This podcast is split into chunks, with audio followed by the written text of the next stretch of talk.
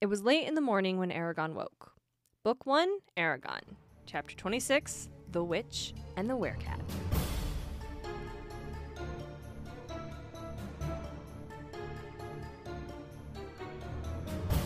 Welcome to Eragon and Back Again, a podcast where we explore Christopher Paolini's inheritance cycle one chapter at a time. I'm Darien Smartt, And I'm Lucy Hart. and if you can hear Goering, that's a tiny dog. He's playing with a tiny cat. And if you didn't hear Goering, that meant Lucy edited this out. It's her first test in editing. yes, we'll see how I do. If there's Hopefully Goering that couldn't be removed because it was talking while we were, it was Goering when we were talking, then it didn't matter, and it was removed from the audio. Yep. Good luck, Lucy. Yay. We're back. We're back. Thank you, all of our listeners, for being patient with us through the holidays. Yes. That's insane. Things happen. Yes. Holidays are always insane. Mm-hmm. Lucy, Yes. do you have any geodes or sparks of inspiration?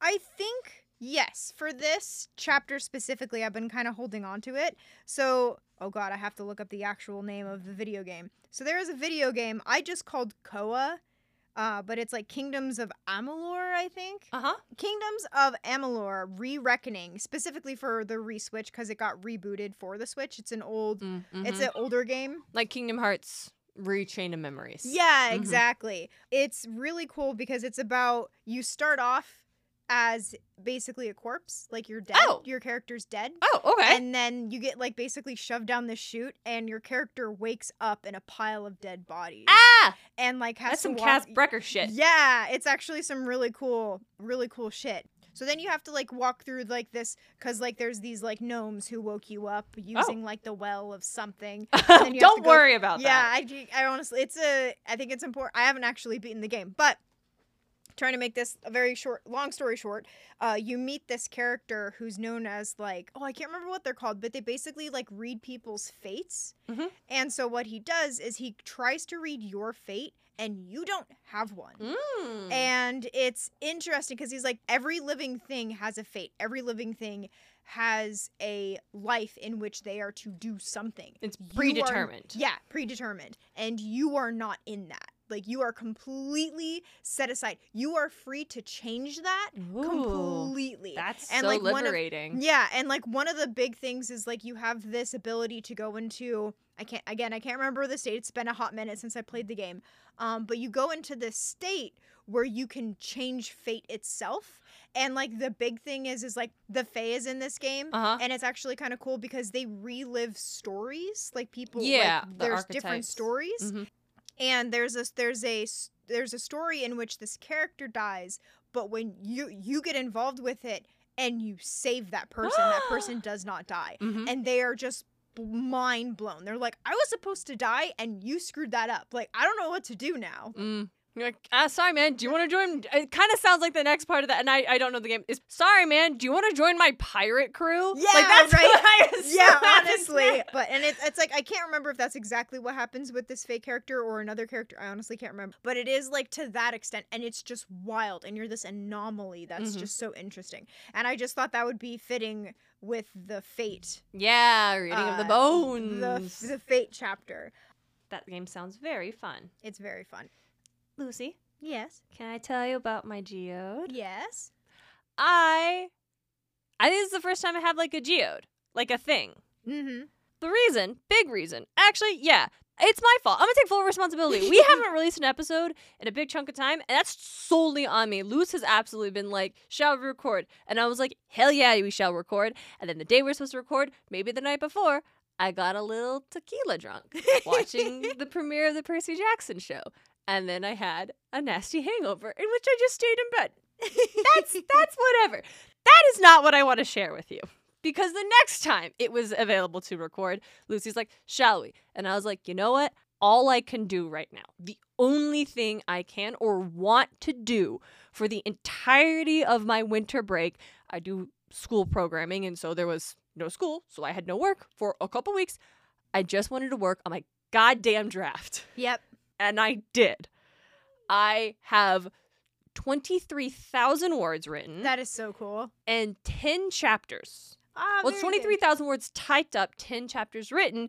So my geode, I guess, is that it's becoming. It is Yeah. becoming. It is raw and messy. And I actually just now, as I was writing through halfway through chapter 10, because I've written 10 chapters, but I've only typed seven of them. So that's the discrepancy between typed words and written words because I physically cannot sit and type nothing on my keyboard. I have to sit on the ground in my bedroom on a pillow against my bed with a notebook and a pencil and a candle burning and it's just uh, that's the only way I can work. It's Yeah. it's and then my whole body hurts after I wrote 10 chapters the other day Yeah. because I was sitting on the floor for hours. But and as I'm halfway through chapter 10, I'm like, I got it. I figured it out. I figured out the central part of this character's arc that actually ties these things together really satisfying. And now I got to go back to the beginning and fix it all so it works. Yeah. But that's yep. That's that's that's my geode. I Yeah. have it is a working title is called Shadows of Magic. Oh, good. Part of what is a working series title being Superstition Springs Mysteries. Yeah. That sounds a little Babysitter's Club. I'll figure it out. I know I like Superstition Springs because that is the made up setting of this urban fantasy story. Yeah. So that's that's it. That's what I did. I'm writing a book. I'm for real actually really writing a book. My goal for myself is to finish the draft before I turn 30 in as of recording 26 days. Yep. I can do it. Yeah. I have I have now that I've got that one last piece clicked, it actually put the rest of what happens together. Now I just have to like barrel through it and then I can go back and make it work as a story and not just but but I have this yeah, it's just this giant ass raw geode. It's like it's just sitting in my room and it's taking up so much space. like y'all, I do a lot of other things. And and this is the only thing. It's just it's talk about taking all the air out of the room. yeah. This damn geode is in here.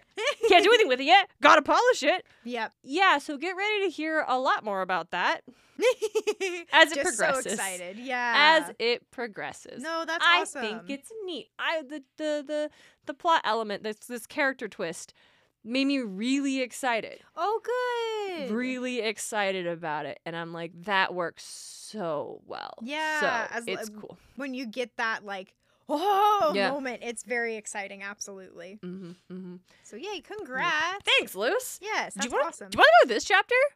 What? Do you want to talk about this chapter? Yeah, we can talk about this. Chapter. I mean. Angela's back. Angela's we got Angela back. immediately. Fuck yeah, we do. And we don't just get like a like couple pages of Angela. For us it's to like, just overblow. overblow. yes, we get a significant amount of Angela, and I Mhm. just love every second of it, as well as with Solembum. Yeah. I love Oh. Solembum. So let's do it. Let me get into the chapter summaries because I didn't forget. The Witch and the Werecat. Angela, the witch, and Solembum, the werecat, spill some spoilers. Ooh, yeah, pretty much. I love that so much. Thank you so much. I was like, I was like, I could go into depth, but that feels like what we got. I'm like, yep. specifically, it was when uh Solembum gives his prophecy. I'm like, my guy, that's some big spoilers. You can't just be dropping that. You can't just be- like, and it's wow, like- y'all just told us the the series. And it's like at this point, like we know what those are. Yeah. But like at this point, first time readers, oh, are you like, have no idea. we don't know what any of any of that is. Cards on the table. I totally forgot they did this. Yeah. Like I definitely when I was reading it the first time, and by the time these events actually come to pass, unless they were mentioned by the fact that Eragon remembering Angela told him to do it, I'm not I don't this is the thing about me. I'm not good at holding on to not details. I think I'm pretty good at holding on to details about worlds and stuff Yeah. and characters. I'm not really good at guessing. mm-hmm. Like I'm just not Yeah. so I don't remember when we have a chapter in which you kind of just gave us whole prophecies about Yeah. the the things. things. Yeah, I don't know. I'm very. I live in the moment so much. I I not to say I don't like hypotheses about what could happen next. yeah. I really like engaging with that in fandom from other folks. yeah. Like the theories and headcanons and things and people trying to solve Oh, the puzzle. absolutely. I find that fun and delightful, Yeah. but my brain just doesn't do that. I'm just I'm just on the ride. I'm just hitting on my You're I'm just sitting here on the for it. I'm on my little Omni mover. I'm just enjoying. like, look at that animatronic. Look at that set. Wow, the ambiance. I'm having a great time. I And like that. My buddy's right next to me, being like, "Well, obviously, because this character is here and that character's there. They were interconnected, but they had it. That's." I'm like, "Okay, thanks, Tim." this is me shouting out my good buddy Tim. this is not me. That sounded mocking at the end. No, no, no. I just feel like Tim's the kind of person that does that, and I'm just Yep. like, we're on the haunted mansion in this uh, to paint the full picture. Yep. Tim and I are on the haunted mansion, which I, love think is applicable to this chapter. Yeah, for me it's like I I'm kind of a li- as I'm older, I've I've done that more where I take pieces apart and I try to like figure it out a little bit or like where Mhm. it's going or I'm like, "Oh, this is absolutely what's going to happen." Uh huh. I admire the writing and the structure a lot more than I'm older. When I was Yeah. younger, I was definitely like, I'm just here for the ride and stuff. Not saying that I don't enjoy the story now, Yeah. but I'm very much enjoying it as both a reader and a writer. Yeah. That was again, no spoilers about Murtagh, but that was my whole. Oh yeah, Lucy read Murtagh. I that was my goal to finish I'm not gonna read Murtagh Murtagh. at the end of uh, 2023, and I did. But that's she all did. I'm She saying. did. She like, came right under the wire. Yeah. Uh, here's the thing. I'm not gonna read Murtagh until we get to it, which wow, weird for me. Uh, someone want to roll up and throw some money on Ko-fi to a bonus episode about Murtagh. I'll read Murtagh, but like that's that's what you you get a whole bonus episode of us discussing it for anyone who wants to throw us some money. yeah. If you want to do that, you just let us know. We'll set up a Ko-fi so you There you can. go. Otherwise, I'm not gonna read Murtagh. and We're not gonna talk about it. Yep. Not until after the inheritance. What we are gonna talk about is Angela. is Angela, and I. So the like the it kind of the chapter again kind of starts boring. I know it's it's the It's the world building kind of slow. it's- no, it's fine. It's just I was thinking about how we start our episodes with us reading the first sentence, and it Yeah. feels like seven out of ten times the first sentence is literally Eragon woke up. yeah, yeah. It's the easiest transition. I I do which that a lot. Fine. I, not I don't think it's bad for the chapters. Like when I'm actually reading it, I don't think, oh, that's boring. I think Yeah. here we go. It's just when we read it for our show, I'm like, wow, what a what a kind of lackluster way to start an episode. Whatever, listeners, you know what we're doing here. Yep. Um, but he just kind of goes off. Eragon just goes off into the city, um, and he walks around for a while and then heads back. And then that's this is when the first time he really takes a good look at the herbalist shop. And peeks through the windows, can't see anything, so he decides to go in. And I absolutely love the aesthetic of this. Oh, this like plants eclectic. on the wall. There's a colorful bird over there. Um, I'm not saying uh queer coded magic NPC, but Bishop Paolini has given us a queer coded magic NPC. That's you don't get plants and colorful birds everywhere from straight people. I love that. Then all of a sudden, like uh, a pair of red eyes suddenly flashed from the dark space, and a large, fierce cat leapt onto the counter. And we soon find soon find out. Um, I do actually really like the part where he goes on a whim. Eragon reached out with his mind and touched the cat's consciousness. Gently, he prodded it with his thoughts, trying to make it understand that he was a friend. You don't have to do that, which is how Oh. which is how the uh, narrator reads it in air in the That- oh, audiobook. That's big Cheshire cat vibes. Oh, it's like that's so big- interesting. It's yeah. so big. I love it so much. Yeah. I like I like I think that's like that moment of like Eric it's a it's a big cat. Yeah, He's like, well, that's a big It's cat. a big cat. And so he's just like, okay, I'm cool. I'm cool, friend. Don't worry about it. I love that Eragon's instinct is just be like, hey man, no trouble. No trouble. We're cool. We're cool. But also, it's what's perplexing to me is like Eragon does it, and I find it delightful. And the cat's like, you don't have to do that. But Eragon's surprised, and he looks around. And he's like, Saphira, which says to me that there is not a distinctness not to the mental to- communication. There, there, I think there's a not, or at least distinction between, um, their voices because there is like, uh, like again, we're not talking too far ahead, but there is a later chapter Yes. where he says that sounds like Solembum. Yes, and that's And what so- me because that, that we were gonna we'll talk about that next episode. Yeah, again. yeah, That's yeah. why we're comfortable bringing it up as a small thing. Yep. But yeah, it, it is. I was like, oh, that's interesting because Yeah. why would he think it's Saphira? Because it's if it was the first time he ever communicated with another thing, and of course I get him being surprised Mm-hmm. Yeah. and looking around, but he's communicated with Brom like this before Yep. briefly, Yeah. but still has. So it was weird to me that that he, he mistook. thought it- it was Saphira. I think they have so in I'll just say in the audiobook um Saphira the uh the narrator reads Saphira with a very growly voice. I Mhm. have shared that before. yeah. Solembum is also gravelly but more like lighter, a more lilt to his voice Mhm. than hers. So I'm thinking it's like they say and like Saphira's voice is described as having like a rumbly kind of kind of voice. So I'm thinking they they have the same like grumble and Eragon's just like I don't know if he's ever had anyone other than Saphira and Brom speak to him. So he just hears a rumbly voice and he's like, Saphira? Kind of thing. Yeah, I get that. I don't know. It seemed. I think it's weird writing. Um, I'm Yeah. just to say, I think it's weird that he thinks it's Saphira. I think it's totally reasonable for him not to think it's the cat. Yeah. Because he doesn't realize this is a magical werecat. He thinks it's a big cat. And he's reached his mind out to horses before and they don't speak back. So I'm totally like, yeah, him being like, I don't know what that is and like looking around. He knows Saphira so well. Yeah. I find it very odd that he would mistake another presence. Not even just voice, he recognizes Saphira's Yeah. presence. yep.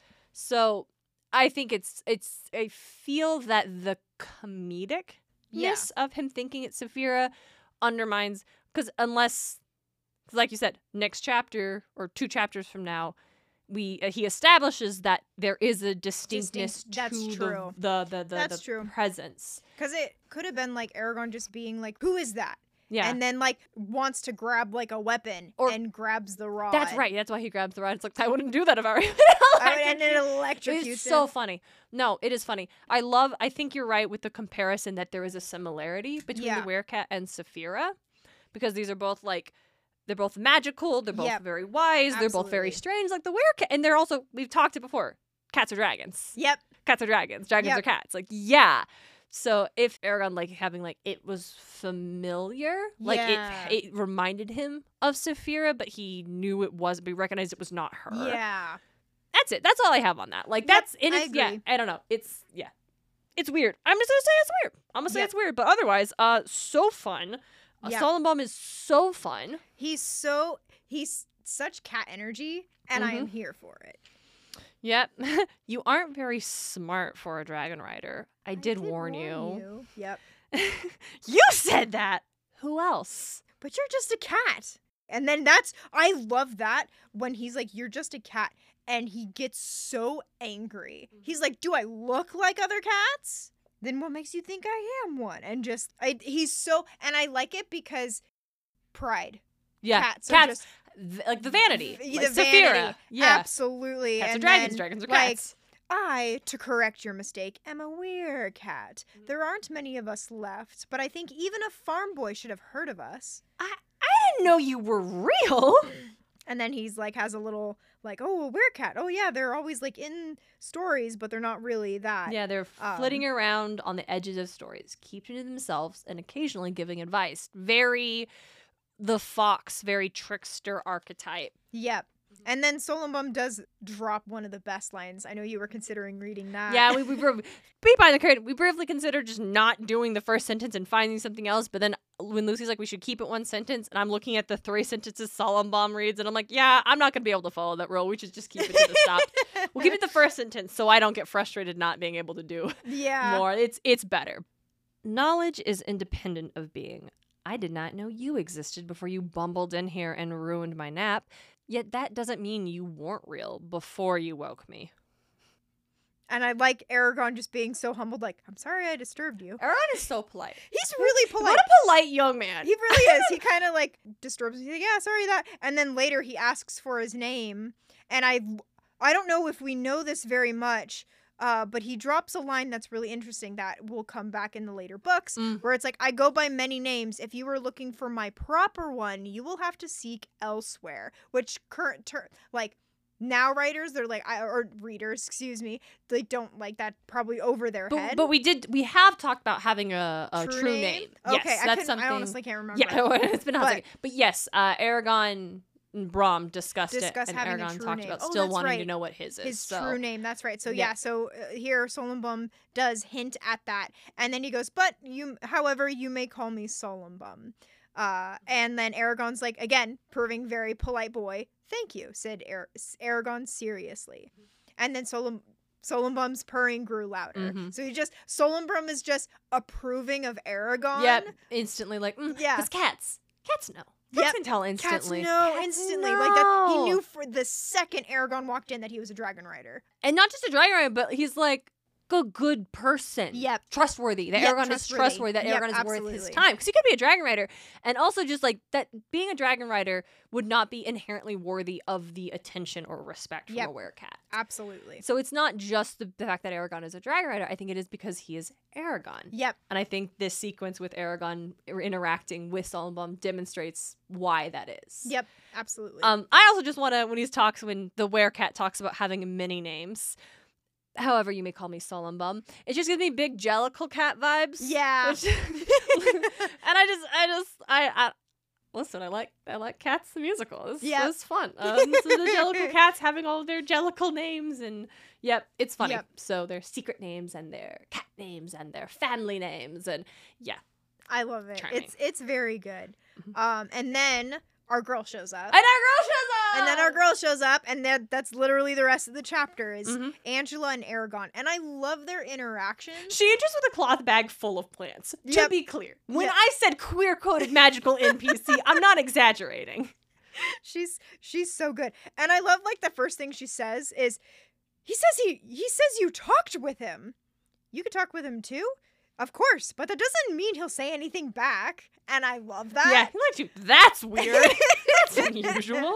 I love that so much. And then he likes you. That's unusual. Most of the time, Solembum doesn't show himself to customers. In fact, he says that you show some promise given a few years of works. Thanks. It's a compliment coming from him. You're only the third person to come in here who has been able to speak with him. The first was a woman many years ago. The second was a blind beggar. And now you. But I don't run a store just so I can prattle on. Is there anything you want, or did you only come in here to look? Yep. I this love how this she's, is a businesswoman. She's, she's like, a business. I do. Mm, are you gonna buy something? Yeah, she's like, if you're in, you got to buy something. I remember reading this and like, like not that long ago when we were re- reading the chapter, and I was like, oh yeah, I know who the blind beggar is, and then I had to stop and be like, I don't know if I'm mixing two book series together because in another book series there was also a blind beggar, and I was like, okay, I'm gonna have to wait and see if that blind beggar comes up again because I don't, I don't remember. I don't know. I I think Paolini is good at sprinkling in comments that are lost among more pressing details that will turn around and be a bigger deal Yeah. much later and are a thing you will only realize going back and reading it and be like, "Oh, that's what happened there. That's why you said that." yeah. But and I do like this first pass, just like her bringing up the that he's the third person. Mhm. Um, it's like we and I like I think I remember reading this the first time and being like, oh, okay, that's cool. Like not thinking that we're gonna go into depth with these two other people. Yeah, it just But I thought it was just to show Eragon a special. Yep, and then we do at least one of them. Mm-hmm. Uh, let's just talk. Can I talk about Angela just a little bit more before? Yeah. We, uh, I love her being like Eragon has clocked that he went to see the other stores, and there are lots of stores that are like in the market. Yep. Hers is the only one like crammed between all of these like wealthy houses. Yep. Um, because she's smart and she's a witch. So they roll. So she literally says, "He's like, oh, the rich full lords pay me for love potions and the like. I never claimed they work, but for some reason they keep coming back." Yep. And uh, would you like your fortune told? I do that too for the rich full ladies. Yep, and that's and that, was I was gonna bring up that line too if you didn't, but because it was like it's like yeah, of course she's situated in like the rich part of town. Mhm. People just walk by like, oh, let's get our fortune read, Yeah, and just have for the- fun stuff. The money Yeah. to throw at yeah, at just. And she just yeah, so she gets to live comfortable with all of her plants Yep. and her werecat friend, and they just vibe. Yep. And it's very she's good. like, I make love potions. I don't say they work; they just come in and be like, "Can you make me a love potion?" And I say, mm. "Yeah, I can make you a love potion." It's just and it's like- just tea. it's it's just tea. So I just read it's the Twisted Tales of Princess and the Frog. I just read it for the Muses, and it gives it's really great. I highly recommend it. It's super fun, yeah. but it gives you points like POV from the Shadow Man, Oh, Dr. cool. Facilier. Yeah. And one of the things he talks about is how he's got a client who wants who's in love. He's a cobbler and he's in love with this lady, Yeah. and so he's uh, Facilier is giving him some whatever potion. Oh, just keep drinking it. And he's like, it worked. She smiled at me today. But what Facilier is doing is he's going over and putting like stones and nails in front of this girl's house, so it fucks up her shoes. So she has to go to the cobbler more. Oh my gosh. And I thought that was so funny. Yeah, just yeah. like not just giving like here's a fake love potion, but like actually having to do the hustle Go through the to work. make it feel Yep. like it was working because it was working. She was seeing him more often. They were getting along really well. Yeah. And he had like confidence. He's like, I've got a love potion. I'm not nervous to be around her anymore. Yeah. Yep. So um I don't think Angela's doing that. no. But it just made me think of she's like, I didn't say it works, but like sometimes power of suggestion's all it takes. yep. Yep. Absolutely. I like that. That's very good. Yeah. Um, and then yeah, she offers to read his fate, and Eragon's first like kind of on edge about it. He's like, I don't know, because like she pulls out knuckle bones of a dragon, mm-hmm. and it's like, oh, like, She actually I haven't used these in so long I almost forgot where they were. and then, but unlike tea leaves, crystal balls, or even divine cards, they have true. These have true power. They do not lie, though. Understanding what they say is complicated. Mm-hmm. And then like and then I love that she gives she's not she just doesn't do it. She's like if you want me to, I will do this. Yeah, because she the reason she because she's like he's like ah my f- I'm, I'm afraid my fortune is pretty much unreadable and I don't have any money. Yeah. And Angela looks at Solembum and she's like I think okay you know hold on I'll be right back. Yeah. And then she brings the bones and she says she tells him that she has only offered he's like why would you why are you offering Yeah. this is free like this is weird. She's like oh because Solembum because she offered it to the other two people he spoke to the woman and the beggar. The beggar said no. The woman said yes. Yep. And her name was Selena. Yep. There it is. That's uh for uh, those who don't recall, maybe you won't. Uh I mean I didn't until Eragon said it. That's his mother's name. Yep. And I do like how it hits him. Emotion overcame Eragon, bringing tears to his eyes. Selena, he whispered to himself, his mother's name. Mhm. Could it have been her? Was her destiny so horrible that she had to abandon me? And that's like that last thread. I mean, like he's very uncertain about who his parents are. He knows his mother, his father not at all. He just thought about that. He- yeah. Like to this point, like he's it's his mom. He knows because he knows who his mother was. yeah. But I as of yet we have not gotten a sing Eragon has not spent a moment wondering who his father is. Yep. and it's just i do think like there is this like just this deep seated like curiosity because there is curiosity surrounding his mother Mhm. and so he's so here her name comes up and it probably brings up all of those emotions and Yeah. Paolini does a really good job doing that emotion emotion overcame eragon just Yeah. like that bumble bubbling up Mm-hmm. And also, like Angela says that uh, she regretted it too. Her fortune was bleak and painful. I don't think she believed it, not at first. Yep. And he asks like, "Do you remember anything?" And she's like, Ugh. "I love, I love the prose of the way Angela speaks in this. yes It was so long ago, the details have melted into the rest of my memory, which isn't as good as it used to be. Besides, I'll not tell you what I do remember. That was for her and her alone. It was sad though. I'll never forgotten the look on her face. Yep. And it just like again, it's just like holy cow. Like Mhm. whoa, well, it does make you curious, but you also have to respect Angela because not only does she prove herself to be completely trustworthy right here, Yeah. but she also um is just like like I don't know, it just puts a sense of professionalism on her. yeah. That you're like she knows what she is doing because she is so like she's like I'm not gonna I'm not gonna tell you like absolutely not it's it's it's so different than the toad interaction. yeah But not it is it is as if the alignment of she is chaotic yeah is still present, but it's like she shifted from being like a weird old lady Oh, she just seems. It's funny. He notes like, "Why do you keep complaining about your memory? You're not old." She's like, Yeah. "That's so sweet of you. I actually have to eat my own herbs. Uh, Yeah. you, I'm so much older than you think I am. Yeah, oh my yeah. god, what?" I get the weird lady Please. next door. yeah, the weird lady next door too. Like she's still chaotic, but rather than seeing, um, uh, uh, not not. I mean, silly is the word, but it, it's more just like um, not vapid, not grounded. Uh, she just seems frivolous. There we go. She I was I was almost there. I was like frivolous. Yeah. Yeah, here she seems in, she is chaotic and incredibly serious. Oh yeah, absolutely. And And, it's think- like I do like that she she takes it serious too because she's talking about oh yeah like knowing one's fate can be really rough and and she is serious the whole time. yeah, And it's just it's very again we we've talked before about like matching tone with like kind of what's going on and Mhm. like you know balancing tone and like this fits tone so well. hmm Uh, and it fits Angela. It's not like it's not like Paolini is trying to shove Angela into this plot point that doesn't fit her. It Yeah. does. It suits her completely. Yeah, we get she's the witch next door. Yeah. Yeah. absolutely. and Eragon does agree to it, but because he's like, well, if my if it was my mother and she could bear to have her fortune told, I, I can can too. And I'm like, Eragon, I don't think that's the right takeaway. I don't. I think if your mother was here, she'd tell you, I wish I didn't have my fortune. She, I mean, Angela's saying she seemed to regret it. But Yep. sure, kid, let's roll. Yep. Um, and she she does, and she doesn't just like she throws the bones and says three words of magic. Do you want me to say them? You should yes, please, audiobook listener, Audiobook.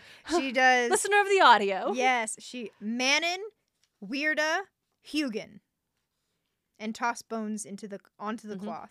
They fell all they fell all jumbled together, gleaming in the faint light. Which I also really like that Mm-hmm. aspect because it's like that gives them a sense of power. Like we know they're powerful, they're dragon knuckle bones, Mhm. but that also I feel like just illuminates Yeah, more of like they are magical. yeah, and she's channeling magic Yep. to do it. and then he. Eragon recognizes that that's from the uh, Mhm. ancient language Mhm. and realized with apprehension that to use them for magic, Angela must be a witch. She had not lied. This was a true fortune telling. Mhm. And that's like, ah! I'm I'm kind of just over here like. Eragon, this woman is an herbalist. Her house is full of plants. There's a magical board. There's a big colorful bird in the corner. There's a werecat over there. You're just now, Now realizing realizing- she's a witch. yep. Huh. Anyway. yeah, I feel it. I feel it. Uh and I, I love it's it's effort. I love that there is effort because when she leans back, she's like has to wipe her brow and Yeah. like pull out a wineskin, like get me a Gatorade. Like, Yeah. whoa, this kid's I got also it. I really like that. Do you like- want some? She offers Yeah, I do like for me like that's kind of um really like what did you see in those bones because she was like whoo I need a drink do a you drink. want Do you a want a drink? drink? oh my god I, like, she hasn't even told him yet, but she's like, do, do you, you, might, might you want a might, drink you might want a drink. yep um and then she confirms it uh this she said wiping her mouth is the hardest reading I've ever done and I like how he I like how she like Eragon said it kind of flippantly like oh my fate like you know is unreadable. is unreadable Mhm. kind of he said it kind of flippantly but she's like you were right your future is nigh impossible to see and i'm pretty sure like i don't know if we jump yeah we don't jump too much into eragon's reaction to that Mm-hmm. but it's like whoo Yeah, and it's just like, and I but Solembum jumps to check it out closer. Yep. just because he's he's interested, yep and just like some highlights, uh, infinity or long life. This is the first time I've seen it come up in someone's future. Most of the time, it's the aspen or the elm. Both signs that a person will live a normal span of years. Yep. Whether this means you will live forever or that you will have only an extraordinary long life, I'm not sure. Whatever it foretells, you may be sure that many years lie ahead of you. No surprises there. I am a Rider. That Aaron says it in his head, and I'm like, yep and I'm I'm just I'm just over here like, well, yeah, Aaron, you're a rider, and you have learned that riders' lifeline or lifespans are tied to their dragons, and dragons live a very long time. So you do have the potential to live for a very long time. Yeah. I would like to remind you, Eragon, my 15 year old friend, a man of this world, that you are trying to track down um, deadly monster assassins who work for the king, who also would very much either like to have you under his control or dead. yep And Angela just told you that you are going to live for a long time. yep And does that not tell like I am so surprised at how sometimes Eragon is so like thoughtful yeah and like introspective and sometimes he's the biggest fucking idiot I've hung out with. yeah i feel like that sums up a 15 year old so yeah. much, I'm like, so yeah, well. you know, like, well, I'm a rider. She's only going to tell me what I already know. It's like, no, Eragon, you know you have the potential to live a long life. You were just told you will live a long life. You don't want to think about whether that long life is going to be a happy one or whether, like, what that will entail. Yeah. Like, He's just like, yeah. And I do think like I feel like that's very again, like that's very 15 year old. Like taking Yeah. the cer like can be very deep in thought and like some I feel like sometimes young kids can like pull out this like pockets of wisdom and you're like where did you get that from Yeah. How'd you have that? yeah and then but then also times like this it's like where they don't they see they're too close to the picture to see what yeah, they don't see the the pieces And that's holding it up. I absolutely, that's and that is point. Eragon Yeah. in yeah. this moment. You were gonna say something about the the life. No, I was just gonna say, uh, and the symbol is a long horizontal line with a circle resting on it, and Mhm. it's like that's the one where she's like, I've never seen that pop up before, and it's like great. yeah. Other things in it. Uh, there's something you, or I think we cut this. The dream, the dream of leaving. That's been a thing we talked about, right? He has a dream He does have a dream, yes, of leaving. of leaving. He, But he, no, he he, he has a dream of someone leaving on a boat. Yeah, he doesn't have a dream of himself. So, yes, there is that dream, but we don't know what that is. Like we know what that is. He just dreams that there he doesn't he has no idea what the dream is. Um hmm But that, but the the ship that comes back here, because the ship is one of the ones, and it points that you will leave this land and Yep. you will never come back. Your fate will be to leave this land forever. Where you will end up, I know not, but you will never again stand in Alagaësia. Yep. And it's I do like that the we have that ship connection Yeah. with with that dream. I don't know if I'm trying to find it. Okay, he watched as a group of people on proud horses approached a lonely river. Many had silver hair and carried tall lances. A strange, fair ship waited for them, shining under a bright moon. The figures slowly boarded the vessel. Two of them, taller than the rest, walked arm in arm. Their faces were obscured by cowls, but he could tell that one was a woman. They stood on the deck of the ship and faced the shore. A man stood alone on the pebble beach, the only one who had not boarded the ship. He threw back his head and let out a long, aching cry. As it faded, the ship glided down the river without a breeze or oars out onto the flat, empty land. The vision clouded, but just before it disappeared, Eragon glimpsed two dragons in the sky. And that's chapter 12. Yeah. And so like that's that's the, it kind of like is reminiscent of that. And I guess like at this moment we don't know if that's Yeah, we don't, we don't, but it is interesting that the symbol of leaving to never return is a ship, and we Yeah. had that really Interesting weird, yeah, dream. interesting dream. yep. to revisit.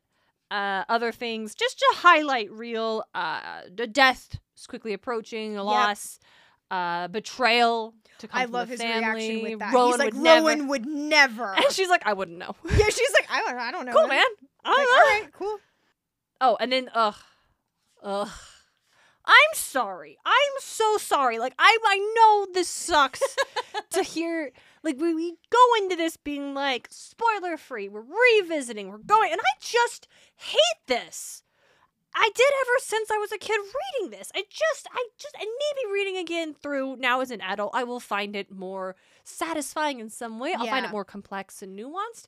Um, but I don't at Yeah. the moment, and I just say, ugh. Yep. When we get, To the epic Mm-hmm. romance. It was a rose bloom inscribed between the horns of a crescent moon. An epic romance is in your future, extraordinary as the moon indicates, for that is a magical symbol and strong enough to outlast empires. I cannot say if this passion will end happy, but your love is of a noble birth and heritage. She is powerful, wise, and beautiful beyond compare. I in the audiobook, she reads that's read as and beautiful beyond compare. Uh, can I have one? I want to take it again. I want to take it again. Here, I can actually pull that up. No, no, no. I, want. I want, I want to try to read it again with more like, um, less um investment Yeah. in in. An epic romance is in your future, extraordinary as the moon indicates, for that is this magical symbol, and strong enough to outlast empires. I cannot say if this passion will end happily, but your love is of a noble birth and heritage. She is powerful, wise, and uh, beautiful beyond compare. there you go. Give it a little bit more mustard. and I do Oh, sorry. Go ahead. No, that's it. I was going to say I do like Eragon's reaction to that. He's like, "How could that ever happen? I have no more standing than the poorest of farmers." And I do like that aspect just Mm-hmm. in in the setting of this book Yeah. where there is like still dowries and Yeah, yeah, yeah. like There's practical deep marriages. class structure. Yeah. I would like to remind Eragon again that you are a dragon rider. Uh, the thing you thought of four pages ago when you scoffed at the idea of needing to know you were going to have a long lifespan. And I just. I think this also indicates that Eragon does not fully understand what that means. yeah.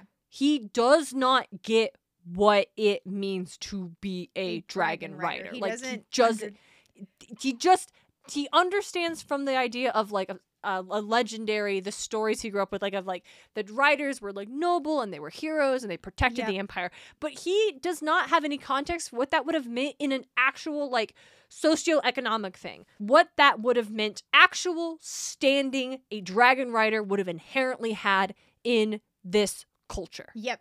As we said, like when he first kind of starts like realizing he's he's understanding more a little bit day by day the importance and significance of being a dragon rider, but doesn't again like you said fully comprehend the weight that is Yeah. behind what a dragon rider is, and like it's even it's not even like that because i'm pretty sure like way back uh, hundreds of years ago like they were they you know responsibilities and all these things but eragon is the first dragon rider outside of galbatorix's control he has like inherited one of the most single important roles in all of alagaësia Yeah. and has no full understanding of what that actually means that's and that, that's I think that we're swinging back to Eragon being like wildly 15 years old. Yep. And I don't and unlike the what I said earlier like I think him thinking it was Saphira was like I think that's a silly writing decision. I think this is intentional on uh Paolini's part of like again just he's 15. he's 15 He's 15 and so he has like a, a he he does not he understands it in the most abstract of ways yep but has yet to actually connect that abstract fantasy detail to what it would look like in a real life setting. Yep. Like it is not concrete. Yep. It is just a story. Yep, and I think like there is there is that reality where we too, like even us, like we like watch something like or reveal something and we're like, oh, that's not that's over there, that's not actually here. And that is Eragon. Like he's like, yeah, I'm a rider, but like that it's it's it, like Mhm. it's just parted in his mind. And again, Paolini does such a good job Mhm. explaining and showing and all of that. So it's just very good overall and I really yes, Yeah. very good. And then I think I mean that's it. She talks about how his like his fate is just like incredibly tangled and bizarre, but also how he is where is a passage about him being free? Oh, here it is.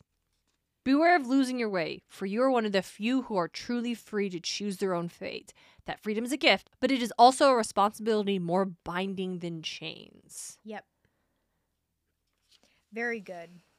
And I think like that's what reminded me of Koa a little bit. Yeah. Was just that aspect of You were this whole- unbound. yep, Mhm. absolutely. Um I also really I like Eragon's um even though like we've discussed like this kind of like detachment of like his full responsibilities, he understands that unfortunately nothing she said will make sense until it has already happened Good if job. it really does. Good and job, I do understand and for me it really Oedipus Oedipus. Oedipus, we're trying to run from fate and then smack dab into it. you just run right into it. yeah, Yeah. and Eragon, in any way, shape, or form, is not going. Well, I have to get away. I have to change this. He's just accepting almost immediately. Like, Well, That's what I asked for, I guess. Yeah, exactly. And I just, Now I, I do like that. Yep, I do really like Mhm. that. Of, um, and I do. Uh, so like after I was, I was. Yeah, you're no, you're good. you're um, golden then like so a little bit after that uh she's kind of taken aback by him is because he tells her you used words of power and she goes what i wouldn't give to see how the rest of your life plays out you can speak to werecats know of the ancient language and have a most interesting future also few young men with empty pockets and rough traveling clothes can expect to be loved by a noblewoman who are you and he goes i am eragon uh huh. and I'm like, Eragon, that's the biggest fucking giveaway you could have ever fucking done. But, but he's but he does clock that like okay, the Yeah. werecat knew I was a rider. yep. He's gonna tell Angela. Yeah, she just read my fortune for me. And like we said earlier, when she would not tell him what Selena's Yep. what she remembers, like she is like he's trust- like she's trustworthy. Yep, absolutely. And so and I love he says like I am Eragon. Is Yeah. that who you are or your name? Both. Both. And it's and just that's and that's also that's when we swing back to him being like surprisingly like insightful. yep, Yeah, that is exactly correct, yep, Eragon. absolutely.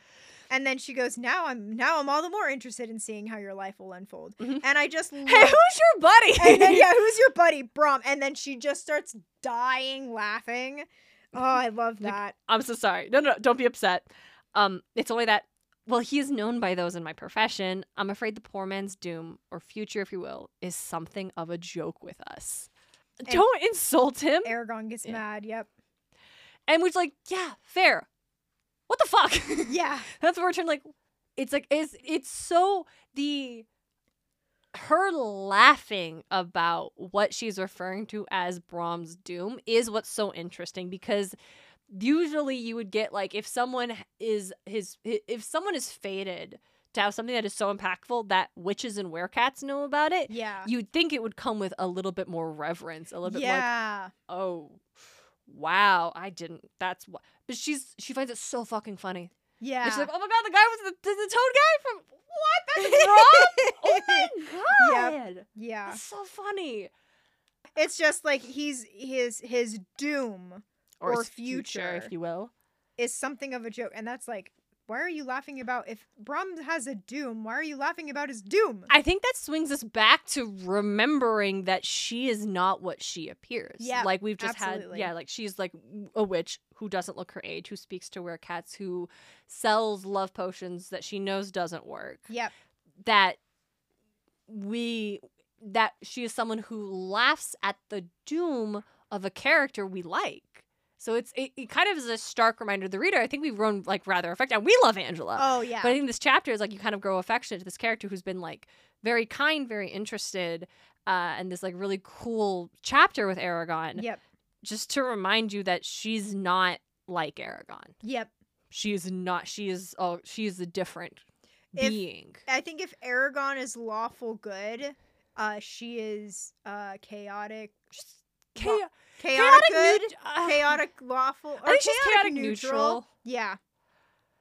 Yeah. It's, she's she's chaotic neutral, but she wouldn't like ever join Galbatorix. At least that's the vibe I get. Yeah. Yeah. so yeah, it's like yeah. she is chaotic neutral, but she would never go to like the dark side. Yeah, she to she would do a lot of things to empower herself and her comfort, but she would not ever align herself with immoral. Yes. Like she does not care for law, and she Yeah. is like as a little bit more flippant about what other people find most valuable.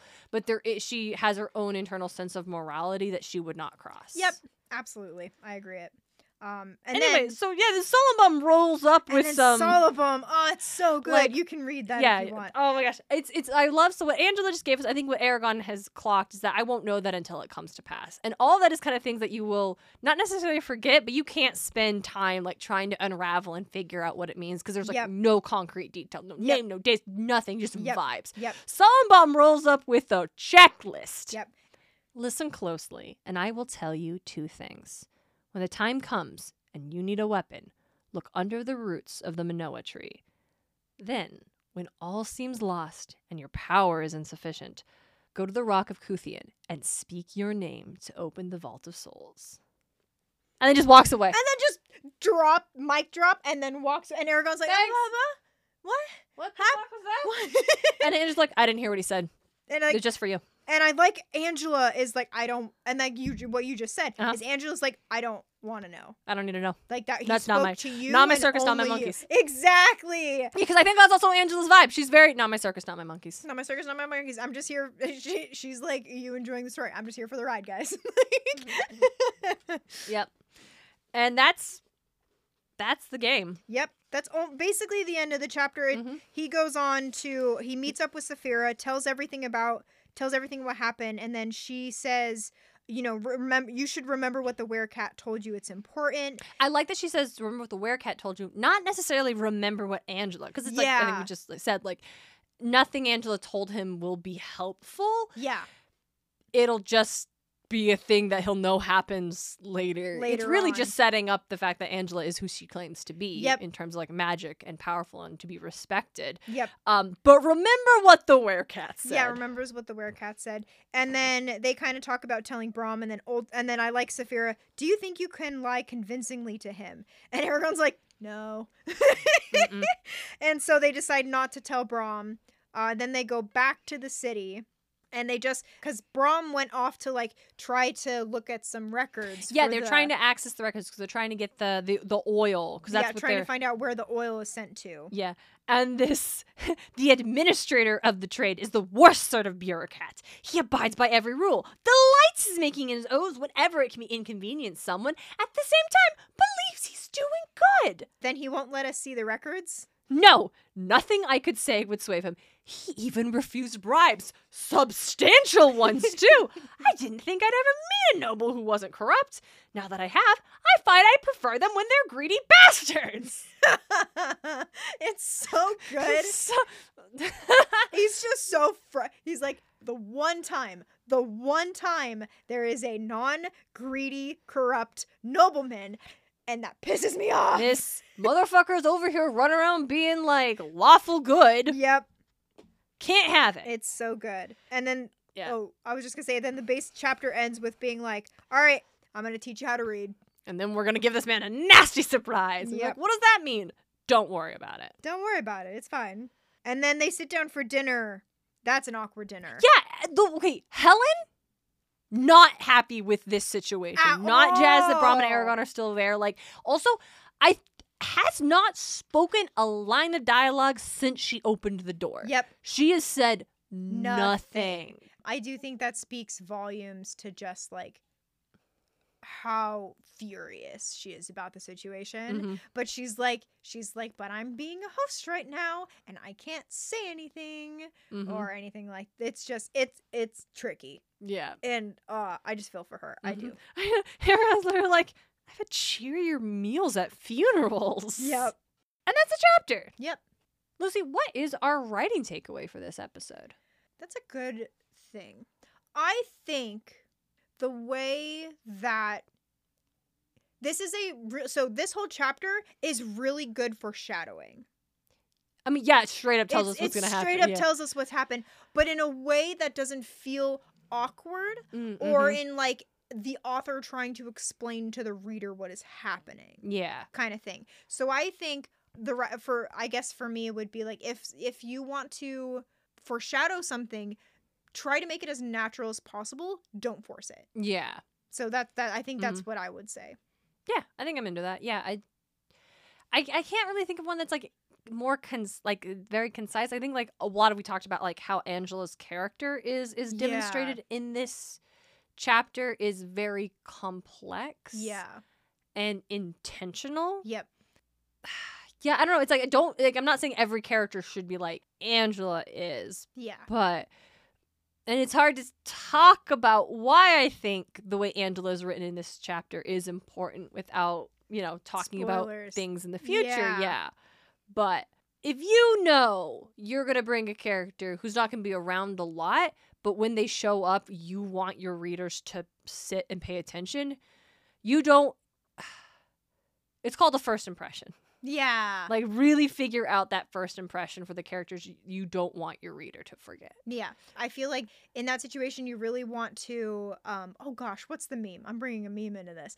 The the drink and the pointing. Oh yeah, yeah. That you want that reaction when the character comes back. Mm-hmm. Yeah. Like you want that first meeting Yeah. so impactful. They're like, "Oh!" yeah. You don't want Who is this?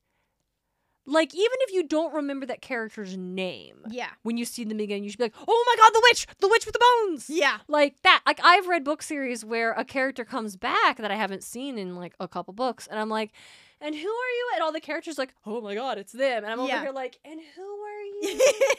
and I'm like, what happened? I'm volunteering to be here, so like, if you want me to remember them, you really have to make sure I remember them. Like, yeah, Yeah. the characters remember; they have to be here. I don't. Yeah. So like, yeah, yeah. Like, it's okay to pour a lot of time into a character that you want your readers to remember. Yeah, absolutely.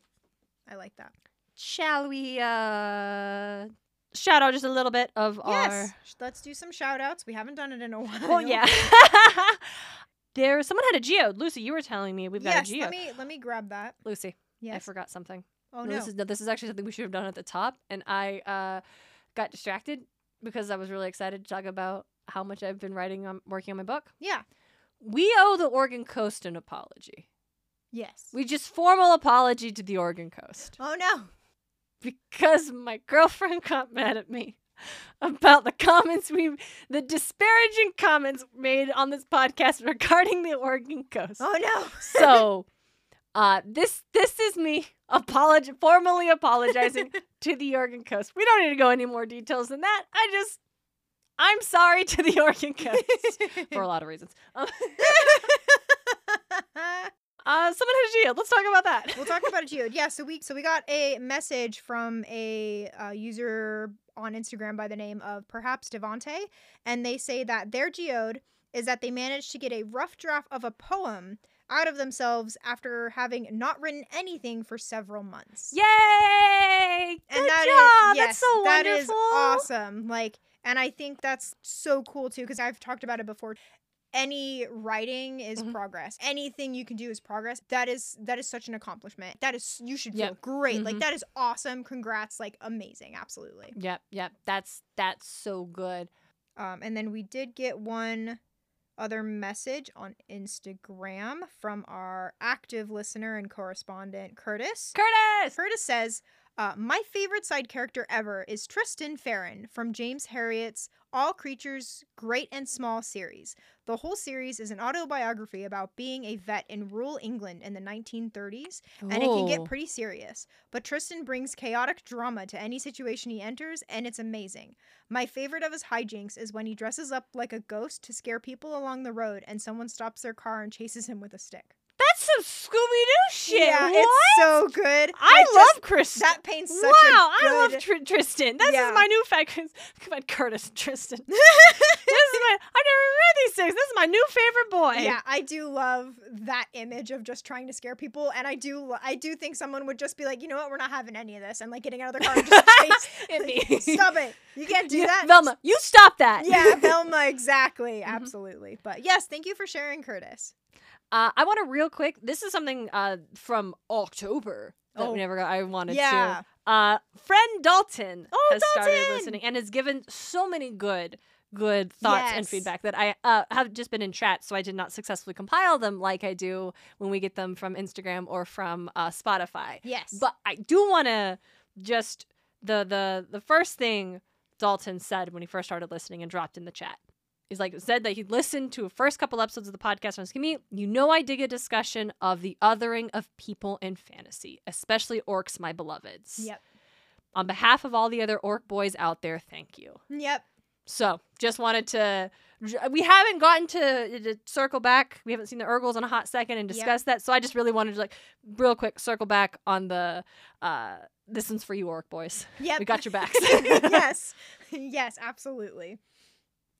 Well, uh, Liz, you want to record the next episode? Yeah, we can record the next episode. Great. Well, then uh, we're gonna do that right now, listeners. You'll hear us in a week, and until next time, she's Lucy Hart, And she's Darien Smartt. and this is Eragon. and back again.